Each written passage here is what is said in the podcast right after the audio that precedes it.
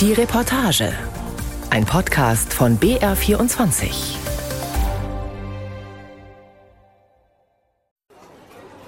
Statt in einem Bistro im Herzen von Paris sitzt Mathias Vichra heute Mittag in der Kantine des Gymnasiums von Doulon. Eine Kleinstadt im Nordwesten des Landes, nahe Amiens. Die Region gilt als strukturschwach. Vichra, Mitte 40, hoch aufgeschossen, schicker Lockenschnitt, ist Direktor von Sciences Po Paris. Das Institut steht auf der Weltrangliste der besten politikwissenschaftlichen Hochschulen auf Platz 3. Ihm eilt international der Ruf als Kaderschmiede voraus. Wer die harte Aufnahmeprüfung besteht, dem steht der Weg zum Aufstieg in die französische Politelite offen. Diese Botschaft will Vichra bei seinem Besuch in Doulon vermitteln, denn sein Institut steht auch jungen Leuten aus benachteiligten Regionen offen, insofern sie Talent und Ehrgeiz mitbringen. Ein Angebot, das den Besten in der Schule bislang ungeahnte Perspektiven eröffnet. Im Lehrer-Essraum hebt Matthias Wischra sein Glas zum Prost.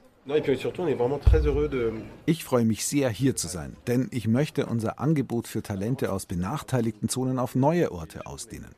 Derzeit unterhalten wir nur Partnerschaften mit Gymnasien in urbanen Brennpunkten. Das Abkommen mit Ihnen ist das erste mit einer Schule im ländlichen Raum, weil Sie sich dafür stark machen. Mhm. Et en fait, on a voulu, euh, notamment dans les territoires plus ruraux, avoir davantage de conventions de partenariat. 2001 hat Sciences Po Paris das Talentförderprogramm gestartet und zählt heute gut 200 Partner, Brennpunkt-Gymnasien. Die bieten so in der Oberstufe Paukkurse. Zwei Stunden pro Woche. Nach Unterrichtsende geht es da um breites Allgemeinwissen und spezifische Arbeitsmethoden zur Vorbereitung auf die Aufnahmeprüfung am Institut. Erklärtes Ziel des Programms eine neue Elite für Frankreich heranzuziehen. Hohe Führungskräfte, die ihre Karriere allein ihrer Leistung verdanken und nicht ihrer Herkunft, Beziehungen oder sonstigen Faktoren eine hehre Vorgabe aus der Zeit der Französischen Revolution, die aber Statistiken der letzten Jahrzehnte Lügen strafen. In Frankreich sind die Chancen für ein Arbeiterkind in die Elite aufzusteigen viermal geringer als die eines Sprösslings aus gutbürgerlichen Kreisen. Die Elite im Land reproduziert sich seit langem selbst. Daran möchte Schuldirektorin Nathalie Prost auch im Gymnasium in Dolon etwas ändern. Auch unser Lehrpersonal steigt beim Partnerschaftsabkommen voll ein. Wie Schra nickt zustimmend. Euh,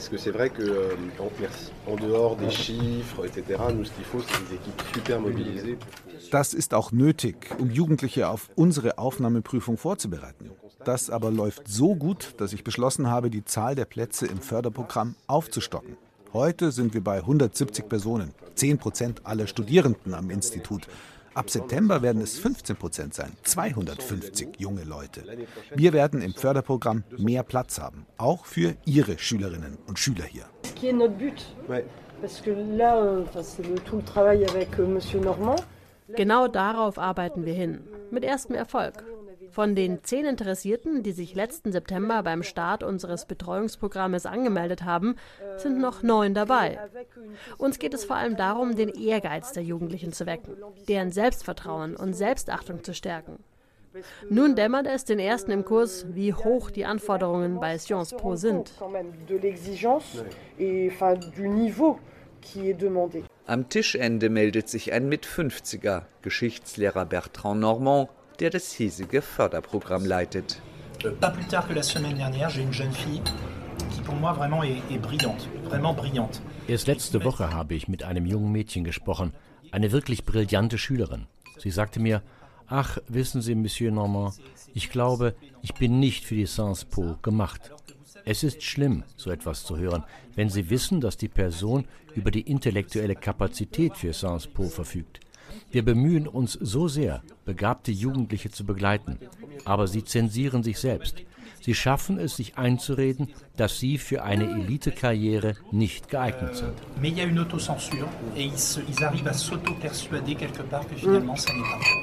Die Tischrunde bricht nun auf zum Treffen mit Schülerinnen und Schülern in der Aula. Unterwegs erzählt Bertrand Normand, was seinen Einsatz motiviere. Es geht darum, Jugendlichen vom Land und aus teils sozial schwachen Familien die Chance zu geben, auf verantwortungsvolle Posten zu gelangen, mit ihrer eigenen Sichtweise. Ich bin überzeugt, dass das gesellschaftlich sehr viel verändern kann.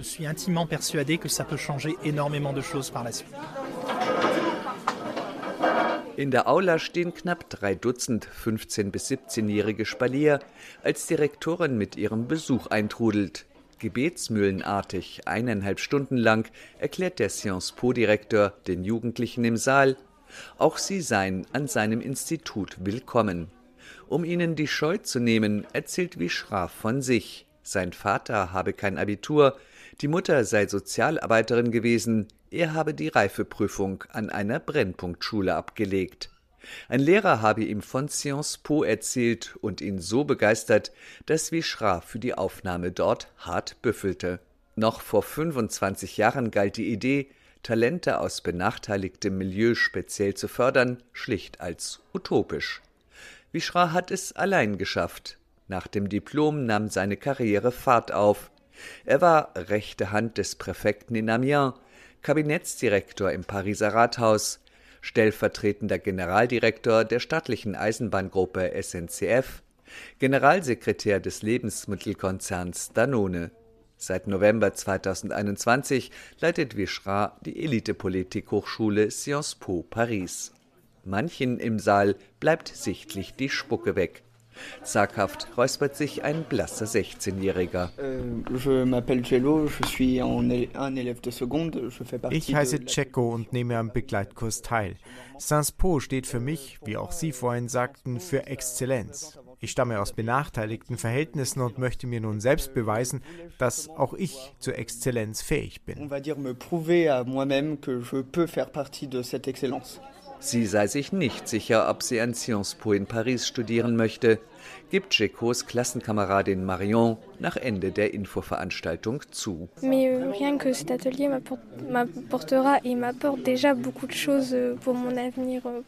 Aber schon der Vorbereitungskurs bringt viel. Er bietet Gelegenheit zum Austausch mit Leuten, die sonst für uns nie zugänglich wären, wie vorhin der Direktor von Sciences Po. Letzte Woche konnten wir eine Stunde per Videoschalte mit dem Außenminister sprechen. Das war super. Die Jugendlichen sind in ihre Klassenzimmer zurückgekehrt. Der Sciences Po-Direktor wirkt zufrieden über die heutige Veranstaltung, vor allem aber über den bisherigen Erfolg des Förderprogramms. Bei dessen Start 2001 lag im Institut der Anteil der Studierenden aus dem Arbeiter- und Angestelltenmilieu bei drei Prozent. Nun sind es 14 Prozent. Bis heute gingen 14.000 Bewerbungen von jungen Begabten aus Brennpunktvierteln ein. Zweieinhalbtausend wurden aufgenommen, hält Matthias Wischeraff fest. Oui, non mais c'est vrai qu'on peut se dire qu'on a toute une série d'élèves qui ont fait après des parcours. Euh, Zu diesen Absolventen gehören unter anderem drei Personen, die dann in die Politik gingen und als Abgeordnete in der Nationalversammlung saßen. Ohne ihren Parcours bei uns wären sie nie Abgeordnete geworden. Den Eliten wird oft ein sehr einseitiger Blick auf die Welt vorgeworfen. Wer nun aber ein Förderprogramm wie das unsere durchläuft, der weitet seinen Blick, ist offener für andere, für die Diversität, für die Kraft, die aus einer Vielfalt an Ansichten erwächst. Wenn Sie als Beamter dann einen hohen Führungsposten einnehmen, bringen Sie eine andere Weltsicht mit. Dass unser Programm dazu beiträgt, die Dinge zu verändern, zeigt sich auch daran, dass andere Elitehochschulen mit ähnlichen Angeboten nachgezogen haben. Kein Wunder, der soziale Aufstieg gelingt im Land mittlerweile nur noch wenigen. Wer auf hohe Führungsposten kommt, ist zumeist weiß, männlich, aus guten Kreisen. Im Volk ist die Rede von sturen Technokraten, von denen da oben, denen der Alltag der kleinen Leute fremd sei. Ein Thema insbesondere während der Protestbewegung der Gelbwesten, die ab Herbst 2018 monatelang das Land erschüttert hatte.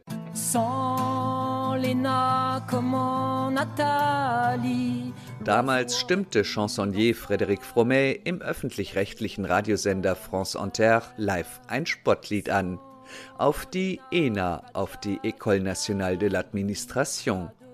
Die Nationale Schule für das Verwaltungswesen bildete zu der Zeit noch den Nachwuchs für die Führungspositionen im Staat aus, die Elite Frankreichs. Wer die ENA besucht hat, wird Enarque genannt, einstmals ein Gütebegriff, heute vielerorts ein Schimpfwort. Gäbe es die ENA nicht, wäre manche politische Karriere nicht zustande gekommen, schmetterte Fromet und nannte Namen einheimischer Politiker, die die Eliteschule absolvierten darunter Staatspräsident Emmanuel Macron.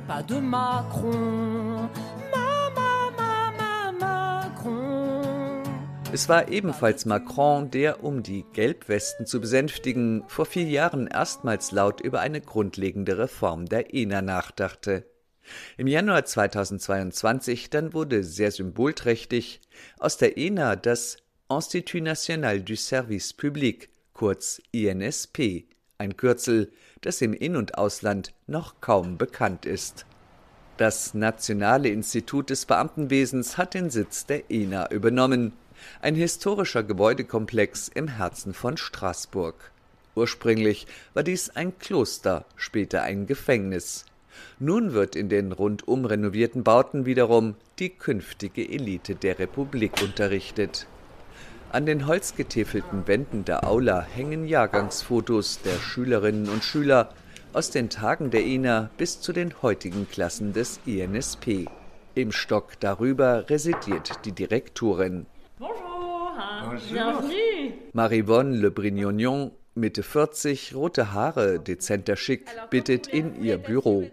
Der Raum ist riesig, wenig Möbel, viel Stil. Auf dem Schreibtisch stapeln sich die Akten, auch was die Inhalte angeht, steckt das Haus mitten in einer Revision. Euh,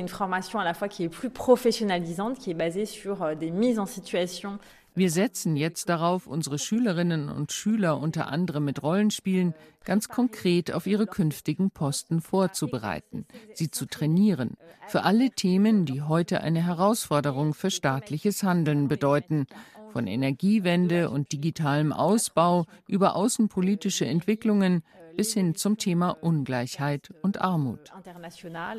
Euh,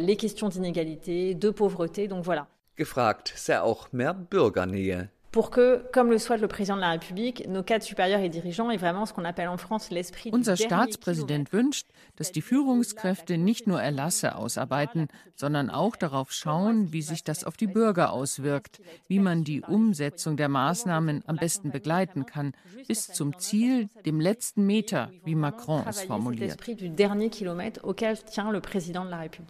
Davon sprach auch Stanislas Guerini Anfang Januar.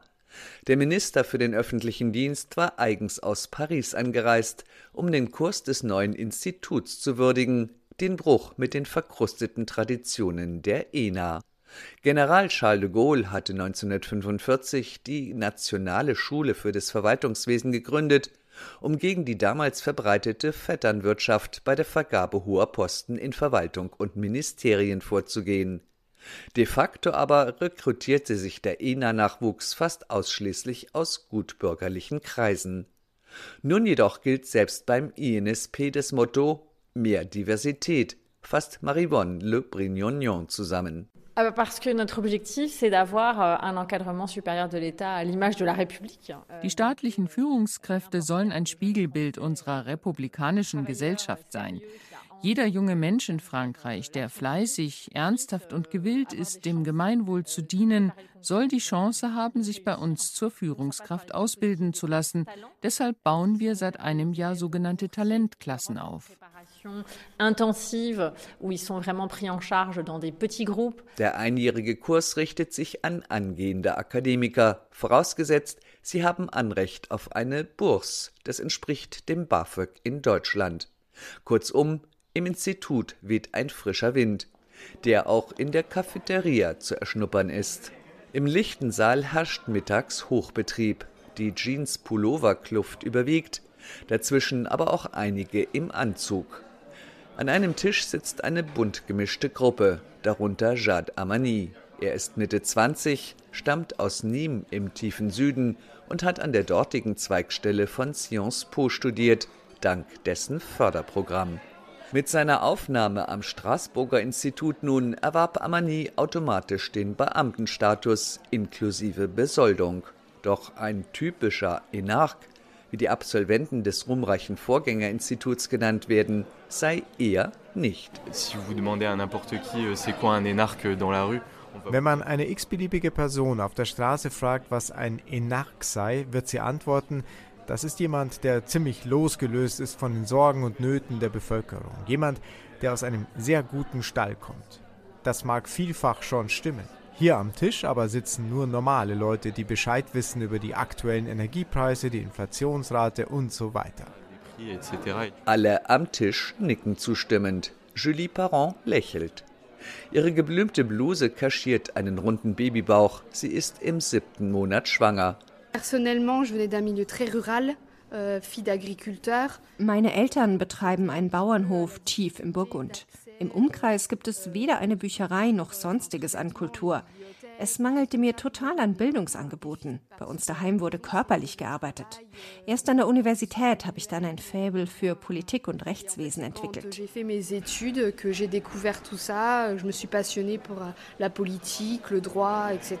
Voilà. Nach dem Jurastudium ging Paron zur Gendarmerie. Deren Begabtenprogramm ermöglichte ihr eine Offiziersausbildung. Die junge Frau war unter anderem beim Geheimdienst tätig. Beim INSP bewarb sie sich über das sogenannte interne Verfahren, gedacht für Beamte, die hoch aufsteigen wollen. Paron träumt von einem Führungsposten auf Ministeriumsebene, um sich voll und ganz in den Dienst der Republik zu stellen, der sie ja schließlich, sagt Parent, ihren sozialen Aufstieg zu verdanken habe. Euh, euh,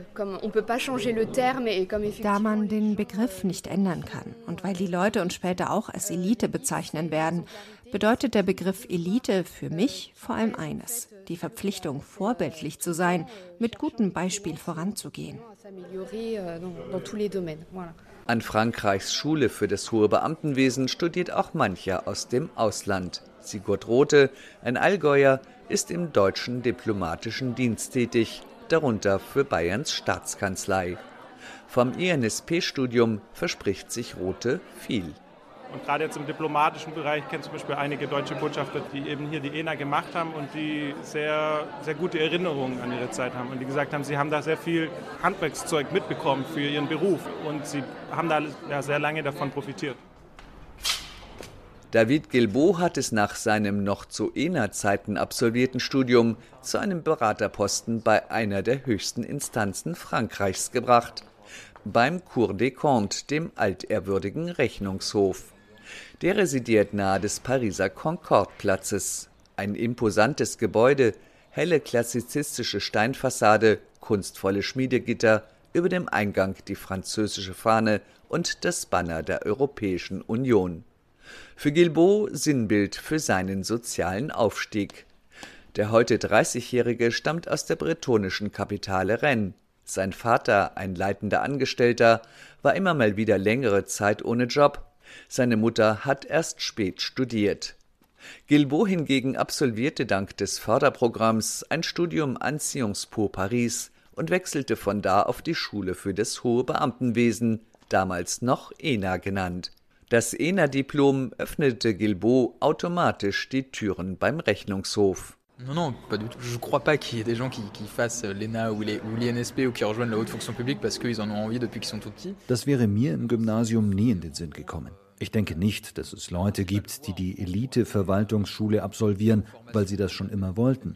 Das ergibt sich dank der Begegnungen, die man im Leben macht, vor allem beim Studieren an Sciences Po. Euh, c'est Sciences Po, c'est l'Institut d'études politiques de Paris.